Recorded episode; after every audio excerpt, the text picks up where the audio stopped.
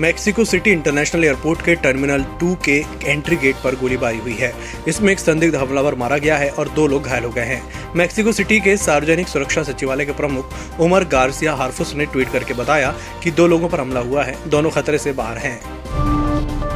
कांग्रेस कार्य समिति की बैठक में आज सोनिया गांधी ने खुलकर अपनी बात रखी। उन्होंने जी ट्वेंटी थ्री नेताओं को अपने भाषण में सख्त लहजे में बड़ा संदेश देते हुए कहा कि वह ही कांग्रेस की पूर्णकालिक अध्यक्ष हैं। सोनिया ने कहा कि वह खुले दिल से पार्टी के नेताओं से बात करती हैं। उनसे बात करने के लिए मीडिया के इस्तेमाल की ज़रूरत नहीं है।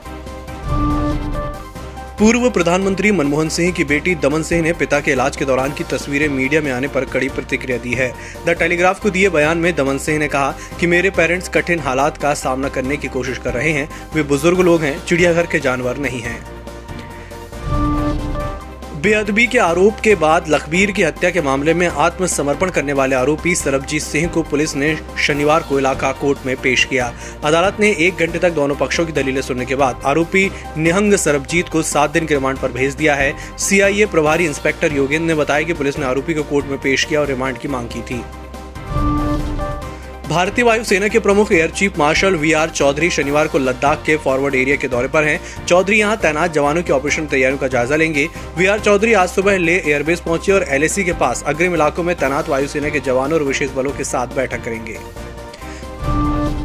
जम्मू कश्मीर के पुंछ में सोमवार से चल रहे एनकाउंटर में जूनियर कमीशन अधिकारी समेत दो जवान लापता हो गए हैं। सेना ने इसे लेकर बड़े पैमाने पर तलाशी अभियान शुरू किया है। गुरुवार को मुठभेड़ के दौरान दो सैनिक राइफलमैन योगेंद्र सिंह और राइफलमैन विक्रम सिंह नेगी शहीद हो गए थे।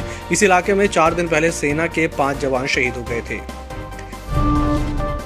मुंबई के वेस्टर्न सब अर्बन इलाके में एनसीबी की तीन टीमें छापेमारी कर रही हैं। बांद्रा, वरली और पवई इलाके में छापेमारी जारी है। अभी तक की बरामदगी के बारे में जाँच एजेंसी ने कुछ डिस्क्लोज नहीं किया है। रिपोर्ट के मुताबिक क्रूज ड्रग केस में ये छापेमारी हो रही है।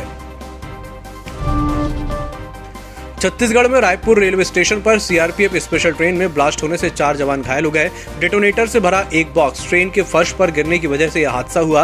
हादसा सुबह साढ़े छह बजे हुआ, जब झार सुगुड़ा से जम्मू तभी जा रही ये ट्रेन रायपुर स्टेशन पर रुकी थी। अमेरिका के अल्बामा राज्य में एक फुटबॉल मैच के दौरान एक अज्ञात हमलावर ने फायरिंग शुरू कर दी, जिसमें चार लोग घायल हो गए। इनमें से एक की हालत गंभीर है। हादसा अल्बामा के मोबाइल शहर में लाइट पीबल्स स्टेडियम में शुक्रवार रात दस बजे हुआ। टी ट्वेंटी वर्ल्ड कप का आगाज़ रविवार सत्रह अक्टूबर से होने जा रहा है। बांग्लादेश की टीम ग्रुप बी के क्वालिफाइंग राउंड में रविवार को स्कॉटलैंड के खिलाफ उतरेगी। बांग्लादेश को पहले राउंड में स्कॉटलैंड ओमान और पापुआ न्यू गिनी के साथ रखा गया है। ग्रुप की टॉप टू टीम को सुपर ट्वेल्व में जगह मिलेगी। ग्रुप बी के एक अन्य मैच में रविवार को ओमान और पापुआ न्यूज़ गिनी भी भिड़ेंगे।